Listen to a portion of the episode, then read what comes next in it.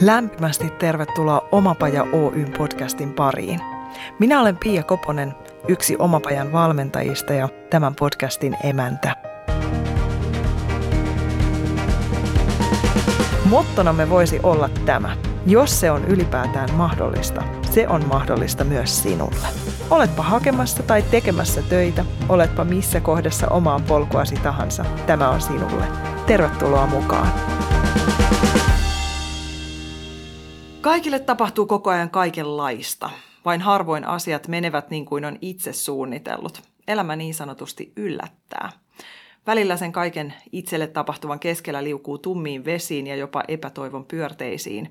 Sisäinen puhe synkkenee ja lietsoo suolaista ja toksista, katkeraa ja joskus jopa katkeran suloista tunnemylläkkää. Silloin sitä alkaa äristä läheisilleen ja miettiä muun muassa elämän tarkoitusta ja etsiä syyllisiä tilanteeseen tietenkin itsen ulkopuolelta, koska se on helpompaa kuin katsoa peiliin. Ja kun huomaamatta vajoaa siihen tuttuun ja turvalliseen kärsimyksen kehään ja jää luuppaamaan vanhaksi menneeseen, siitäkin huolimatta, että se vain lisää kiukkua, pahaa oloa ja näköalattomuutta. Kuten tämänpäiväisen vieraani kirjan yhteydessä todetaan, on helppo sanoa, että huomisen maailma on epävarma ja sen kanssa pitää oppia elämään, mutta mitä se oikeasti tarkoittaa? Ja lisäisin siihen vielä kysymyksen, miten se tehdään. Puhutaan tänään epävarmuuden ja elämän loputtomien yllätysten keskellä elämisestä, ihmetellään ihmisen mieltä ja sen mutkia ja kysytään muun muassa, miten kaiken omassa elämässä ja maailmassa tapahtuvan keskellä voisi kyetä säilyttämään mielenrauhan ja jopa kukoistamaan, ja onko se edes tarpeen. Voisiko olla, että hyvän elämän ei ole tarkoituskaan olla ongelmatonta? Ja jos näin on, miten vastoinkäymisistä noustaan? Vieraanani on kirjailija, yrittäjä, ravintoloitsija, luennoitsija, tuottaja, oikea laitahyökkääjä, ajatusten ajattelija Saku Tuominen. Tervetuloa.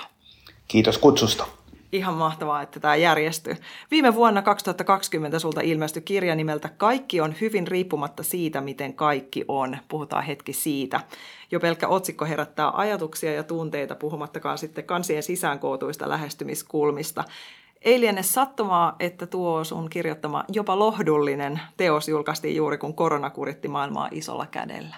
Ei, siis varmaan niin kuin kaikki kirjat, mitä olen tehnyt, niin jollain tavalla lähtee omista ongelmista, mitä koitan itse ratkaista. Että ne on kirjoitettu ennen kaikkea muille.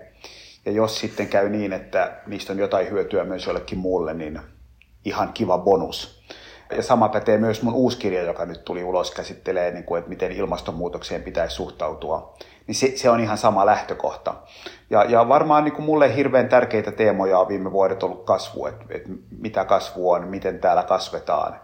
Ja, ja toi Kaikki on hyvin kirja, niin se käsittelee mun mielestä sitä, että olisiko koronan tai jonkun muun kaltainen vastoinkäyminen mahdollista nähdä ikkunana johonkin uuteen ikkunana johonkin nykyistä kiinnostavampaan tai muuhun. Ja se on se, mitä mä koitan ajatella, että mä koitan hirveän paljon koulia mieltäni siihen suuntaan, että olisin vähän parempi hyväksymään, ei toivotun hyväksymään sellaisen, mitä en ehkä toivonut tapahtuvan, jotta mä pääsen vähän nopeammin eteenpäin. Kuinka hyväksi olet siinä tullut? Koko ajan paremmaksi, mutta täy, niin kuin täysin osaavaksi en varmaan koskaan, että elämä on siihen lyhyt. Enkä mä tiedä, onko se niin kuin mahdollistakaan, mutta kyllä mä aika paljon parempi olen hyväksymään, hyväksymään monia asioita ja harjoittelen sitä joka päivä tietoisesti pienilläkin asioilla.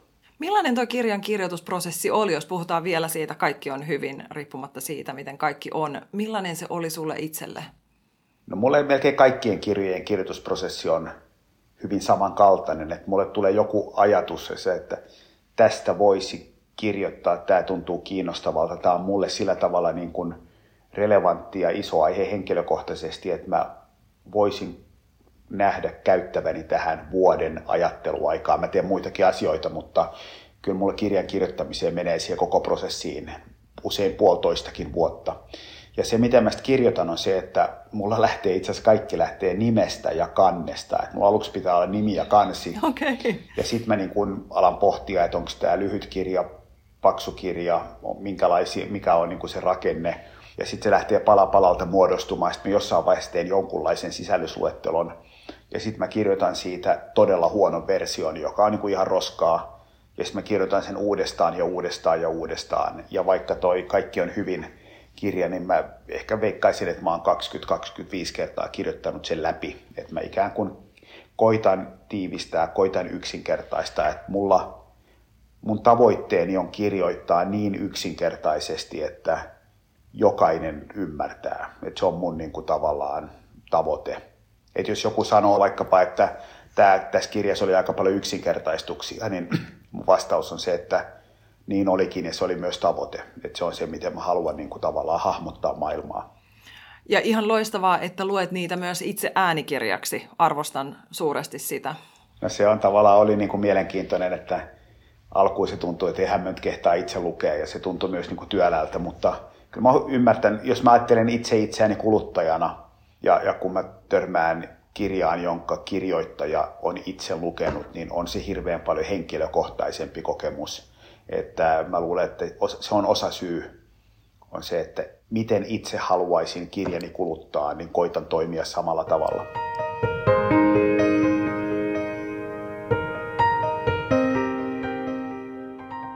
Kuinka tarkkaan sä mietit, kenelle sä kirjoitat sen lisäksi, että ne on asioita, jotka koskettaa sua itseä, mutta onko sulla mielessä joku henkilö, kenen toivot esimerkiksi lukevan tämän Kaikki on hyvin kirjan? Niin vastaus on, sä sanoitkin sen, että, että kirjoitan tosi tarkkaan itselleni. Että se on niin kuin, että mä jotenkin ajattelen, että, että en mä tiedä, miten sulle pitäisi kirjoittaa, koska mä en tiedä, minkälainen sun elämä on ja mitä sä oot opiskellut ja mitä sulle tapahtuu ja mitkä sun valmiudet on ja niin edelleen. Mä tiedän omat, niin kun, omat pelkoni ja lukkoni ja heikkouteni ja osaamiseni ja muuten. Mä kirjoitan itselleni, koska vain siten se on aito. Että mä en ikinä, mulla ei ole kohderyhmää. Mutta sitten mulla on tiettyjä niin kuin tavallaan, niin kuin ihmisiä, vaikkapa hyvä esimerkki, jos mä oon pelannut jääkiekkoa 45 vuotta ja pelaan edelleen Pietarikadu Oilersissa ja siellä on pukukoppi, missä on hyvin iso kirjo ihmisiä.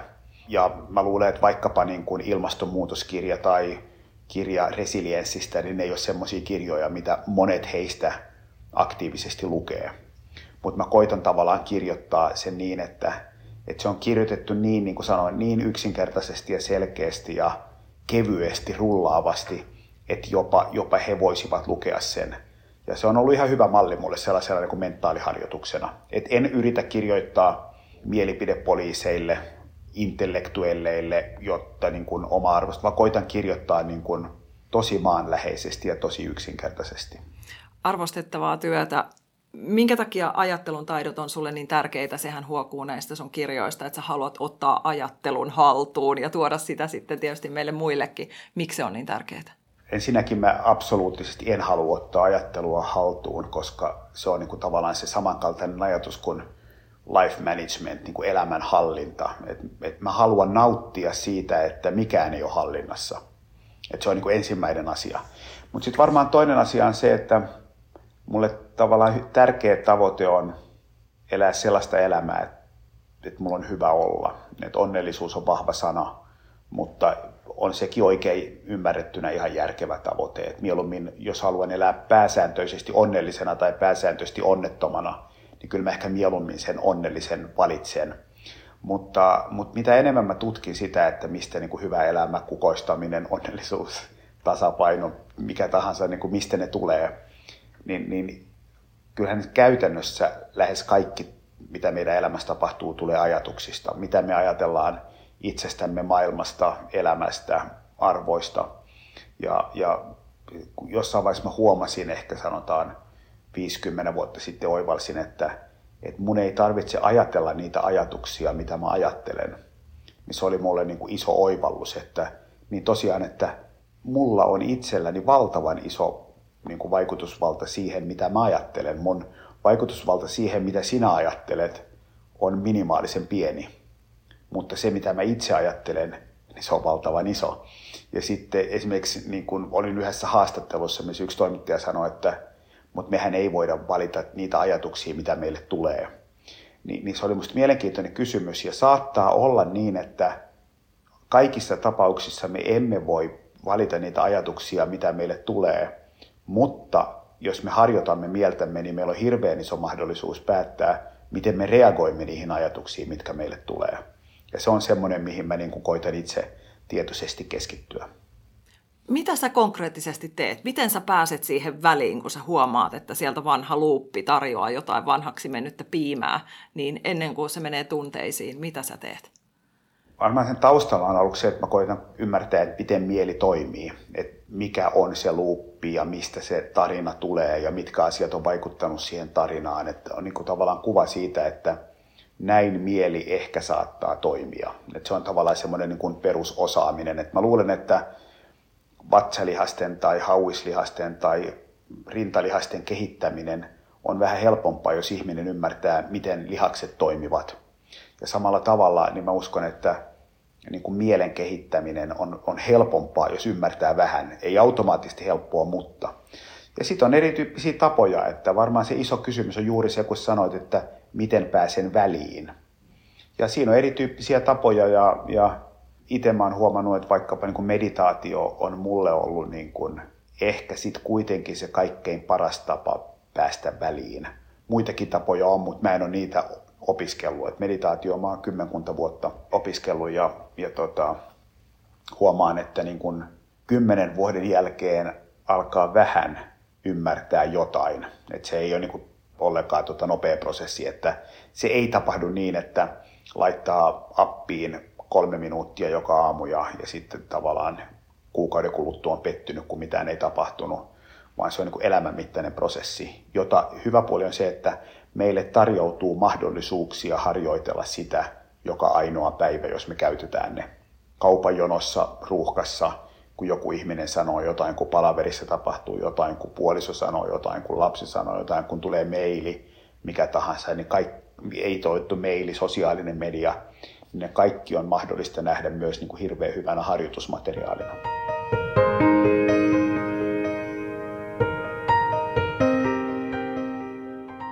Sä kirjoitat Idasta elämään sivuston julkaistus, siellä julkaistiin 3. marraskuuta 2020 Vieraskynä-blogi, jossa kirjoittelit näin, että tänään hymyilen itselleni. Mielipiteeni sekä niiden määrä että voimakkuus ovat alkaneet puolittua. Mustavalkoinen on alkanut näyttäytyä väreissä. Varmuudet ovat vaihtuneet kyseenalaistamiseen.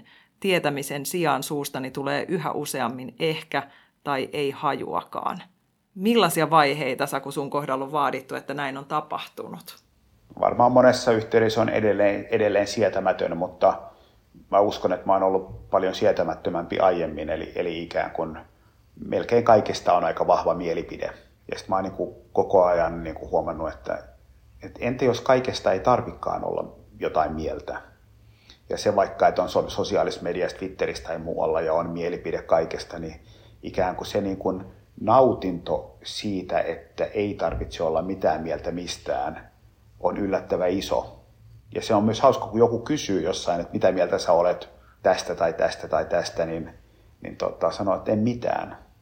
Että ei mulla ole mitään mielipidettä. Niin se, se ei tietenkään ole koko totuus, koska mulla on joku intuitiivinen mielipide, mutta se, että mä ikään kuin en osallistu siihen keskusteluun, niin se on musta hirveän vapauttavaa.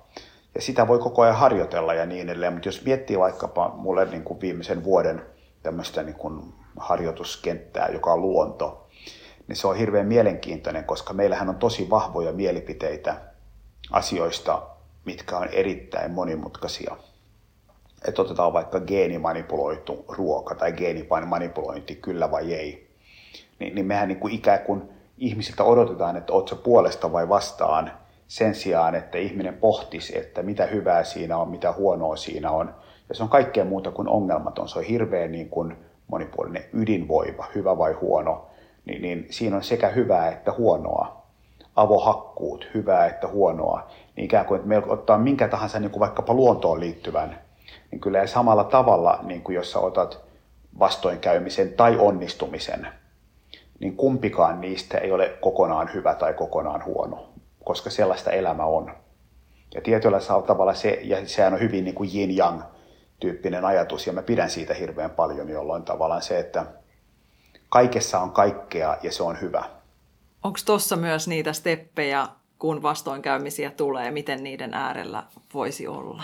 Mä luulen, että siinä on niin kuin tavallaan se sama, että kyky pysäyttää, kyky ottaa niin kuin etäisyyttä, kyky ottaa ilmaa, niin se on tavallaan hirveän tärkeää, kun sulle tulee se reaktio, että lukee vaikka lehteä tai mikä tahansa, niin tulee heti vahva mielipide, mitä mieltä mä olen tästä. Niin tietyllä tavalla se, että mutta entä jos mun ei tarvi olla mitään mielipide? Entä jos mä voin tutkia tätä ja pohtia ja odottaa, että se mielipide jossain vaiheessa nousee? Niin varmaan se on ehkä niin kuin ajattelutapa siihen, että kaikesta ei tarvi olla vahvaa mielipidettä heti ja joistain asioista ei tarvi olla vahvaa mielipidettä koskaan. Se on jollain tavalla se ikään kuin rohkeus uskaltaa antaa ilmaa, ottaa tilaa, olla tempautumatta niihin niin kuin mielentarinoihin. Niin se on niin kuin hirveän hyvä taito, mutta se vaatii ikään kuin sen, että edes tunnistaa ne. Suostuu katsomaan peiliin. No mä luulen, että se ongelma on niin kuin nimenomaan se, että me niin kuin katsotaan peiliin, koska se on niin kuin hirveän pinnallinen, koska se on niin kuin yksi kuva meistä, että, että minkälainen minä olen, minkälainen että mä haluan, että kuva minusta on peilissä tai valokuvassa tai Instagramissa. Ja, ja sitten taas se ajatus, että entä jos ei niin kuin ajattelisi itsestään liikaa eikä liian vähän. Että ikään kuin, entä jos olisi asioita, joissa niin kuin pyrkisi jopa poistamaan itsensä siitä yhteydestä kokonaan. Että se niin kuin peili ei ole niin kuin olennainen asia. Entäs toiset ihmiset elämän peilinä? Mä tykkään ajatella niin. Varmaan mitä se tarkoittaa, että jos, että jos peili on niin kuin, että peili heijastaa niin kuin sitä, joka katsoo peiliin, niin, niin ajatus, että toiset ihmiset heijastaa sitä, joka katsoo niitä, niin, niin ei se ehkä ole niin kuin se ajatus, miten mä haluaisin elää.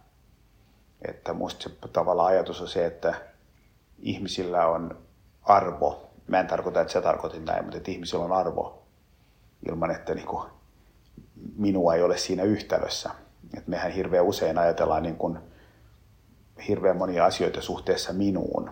Ja, ja sen takia minusta on kiehtova tavallaan se, että mitä tarkoittaa, että jos poistaa itsensä siitä yhtälöstä. Mm, toi on kiehtova ajatus. Aion leikkiä sillä, kiitos, että, että mitä tapahtuu ja minkälaisia yhtälöitä siinä oman elämänsä tiimellyksessä tulee rakentaneeksi tiedostamattaan niin. ja sitä kautta eläneeksi todeksi. Niin meillähän on niin kuin hirveän iso tarve, mikä tulee sitten taas monista syistä, mutta meillä on hirveän iso tarve muodostaa hirveän nopeasti kuva kaikesta. Että minkälainen on Greta Thunberg tai minkälainen on Glasgown ilmastokokous tai minkälainen sinä olet tai sinä minkälainen minä olet, minkälainen on kaupan myyjä, minkälainen on... Ja sitten kun me tavallaan saadaan se kuva päähämme, niin se yhtä aika nopeasti onkin jo fakta, että tällainen hän on. Ja sitten taas jokainen meistä on erilainen eri ihmisten kanssa – ja jokainen meistä voi olla erilainen huomenna, jos tapahtuu jotain tai joku muu, että ikään kuin kuinka tiettyihin yksinkertaisiin muotteihin me laitamme kaiken, koska me haluamme ymmärtää maailmaa. Niin se on, se on, sekin on tässä niin kuin kiehtovaa, että ikään kuin oppii olemaan joustava mieleltään ja oppii kyseenalaistamaan itsensä. Ja mun maailmassa noin, mitä sä sanot, niin yhdistyy myös muutostaitoihin, jotka sitten taas niin kuin tässä maailman myllerryksessä voisi ollakin niitä keskeisiä taitoja, joita harjoittaa. Jollain tavalla, niin kun puhutaan muutostaidoista, niin se on mielenkiintoinen, että mitä ne on. No mitä ne on, Saku? no niitä on varmaan erityyppisiä, että jos mä niin kuin yksinkertaisesti vaikka jaan, niin yksi taito on se, että millä tavalla minä muutan jonkun muun, joka on niin kuin tyyliin, että muutosjohtaja. Että jos haluaa muuttaa organisaation strategiaa tai organisaation toimintatapoja, niin se on niin kuin muutostaito. Että millä tavalla minä kykenen luomaan muille sellaisen kuvan huomisesta, joka on innostava ja ikään kuin kykenen auttamaan heitä pelottavan muutoksen läpi. Ja se on niin kuin yksi muutostaito, mihin kuuluu kuunteleminen, innostaminen, läsnäolo, niin edelleen. Sitten toinen muutostaito varmaan on se, että miten minä kykenen muuttumaan suuntaan, jonka haluan, että jos haluan olla parempi kuuntelija, haluan laihtua, haluan syödä terveellisemmin, mikä ikinä onkaan, niin se on toinen muutostaito, että millä tavalla kykenen vaikkapa luomaan tapoja, jotka johtavat minua kohti elämää, jota haluan elää. Mutta sitten kolmas niin kuin kaikkein kiehtovin muutostaito on muutoksen hyväksyminen. Eli, eli se, että maailma muuttuu, vaikken minä johtaisi ketään ja vaikkei Sanoit, että ihmisen on vaikea muuttua. Joku sanoo vaikka, että muutos on ihmiselle vaikea. Niin eihän se pidä paikkaansa, koska muutos on ihmiselle tosi helppoa. Paljon vaikeampaa on olla muuttumatta. Et, et mä olen eri ihminen nyt kuin kun me aloitettiin tämä keskustelu joku aika sitten, koska me muutumme koko ajan. Se, mikä on vaikeaa, on se, että me haluamme muuttua juuri sillä tavalla kuin me kuvittelemme, että on hyväksi meille, ja se on se vaikea. Ja tietyllä tavalla se, että hyväksyy sen, että kaikki ei mene niin kuin haluan, niin se on musta se niin kaikkein hienoin muutostaito. Miten sitä voi harjoitella? Jälleen kerran se varmaan palaa siihen niin kuin ikkunaan, että kun tapahtuu jotain, niin, niin ikään kuin tempaudutko sä siihen, että näin ei olisi saanut tapahtua, koska mulla on kuva siitä, miten asioiden pitäisi mennä. Ja jos sä niin kuin tavallaan pääset siihen väliin ja toteat, että nyt kävi näin ja tästä voi seurata jotain hyvää, niin, niin tota, se on ihan mielenkiintoinen tapa elää. Se on erityyppinen tapa elää, mutta mehän kuvittelemme, että on epäoikeudenmukaista, että minulle tulee tauti, tai on epäoikeudenmukaista, että sain potkut, tai on epäoikeudenmukaista, että lomalla sataa. Mutta eihän meillä ole mitään sopimusta myöskään siitä, että onko niin, että kukaan ihminen tässä maailmassa ei sairastu, onko niin, että kenelläkään ei ole tärkeällä hetkellä huonoa säätä. No vastoin, että ei tietenkään, koska sellaista elämä on. No onko niin, että minun pitäisi olla poikkeusihminen siinä, että minulle ei käy näin? Niin sehän on niin kuin aika järjetön ajatus.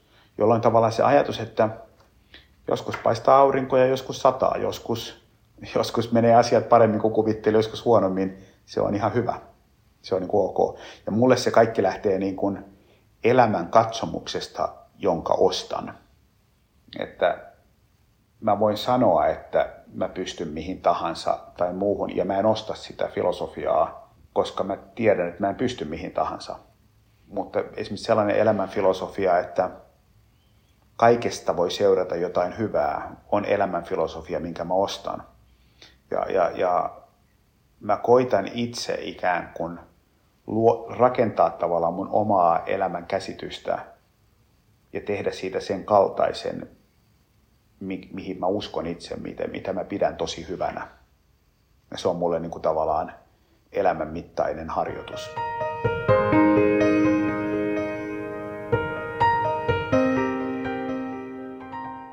Ja tämä on mielenkiintoinen. Mistä sut on Saku tehty? Minkälaiset ajattelijat sinua ennen kulkeneet ja kirjoja kirjoittaneet on vaikuttaneet suhun eniten? Mitä sä ajattelet? Hirveän hyvä ja vaikea kysymys, että mä sanoisin, että monet, monet ihmiset ajattelijat, jotka osa on vaikuttanut hyvällä tavalla, osa huonolla tavalla, joskus huono kirja vaikuttaa tosi paljon, joskus hyvä kirja ei vaikuta juuri millään tavalla. Et enemmän ne on tietyllä tavalla niin kuin ikään kuin havainnot niistä hetkistä, jotka lä- läpäisevät minun niin kuin tietoisuuden, että tavallaan, että miksi toi järsytti mua tai miksi mä muistan tämän keskustelun vielä kuukauden jälkeen tai mikä siinä oli. Ne on enemmän niin kuin tavallaan sen kaltaisia, mistä mut on tehty, mieluummin kuin se, että mä sanon, että Seneca oli mulle tärkeä tai Buddhan ajatukset oli tärkeitä. Ja molemmat on ihan hyviä, mutta tota, enemmän se on sitten niin yksi yksittäinen lause jossain, yksi keskustelu jossain – niin ne on ne, mitkä on niin kuin tavallaan tärkeämpiä, mistä mä totean, että vau, oli hieno ajatus.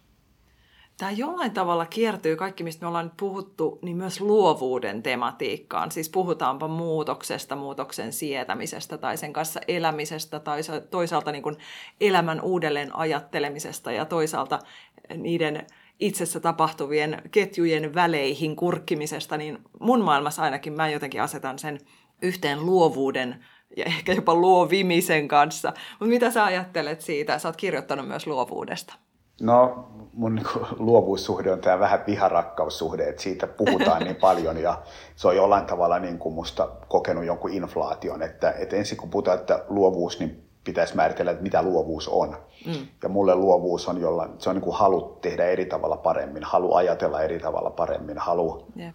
elää, kohdella ihmisiä eri tavalla paremmin. Se on niin kuin tavallaan se on perfe- ei missään nimessä perfektionismia, vaan se on niin kuin halu kasvaa ja kehittyä, mutta mä sanoisin, että mä mielellään toisin niin kuin muita sanoja sen luovuuden kylkeen, mitkä on sukua sille, jotka on vaikkapa uteliaisuus, oppiminen, kasvu, armollisuus. Ne on tavallaan niin kuin, mulle niin kuin yhtä tärkeitä asioita kuin luovuus, jos kohta ne niin kuin tavallaan limittyvät ja sulautuvat toinen toisiinsa ihana silta seuraavaan B-osaan. Me jatketaan juttua seuraavassa jaksossa. Kiitos tämänkertaisesta Saku.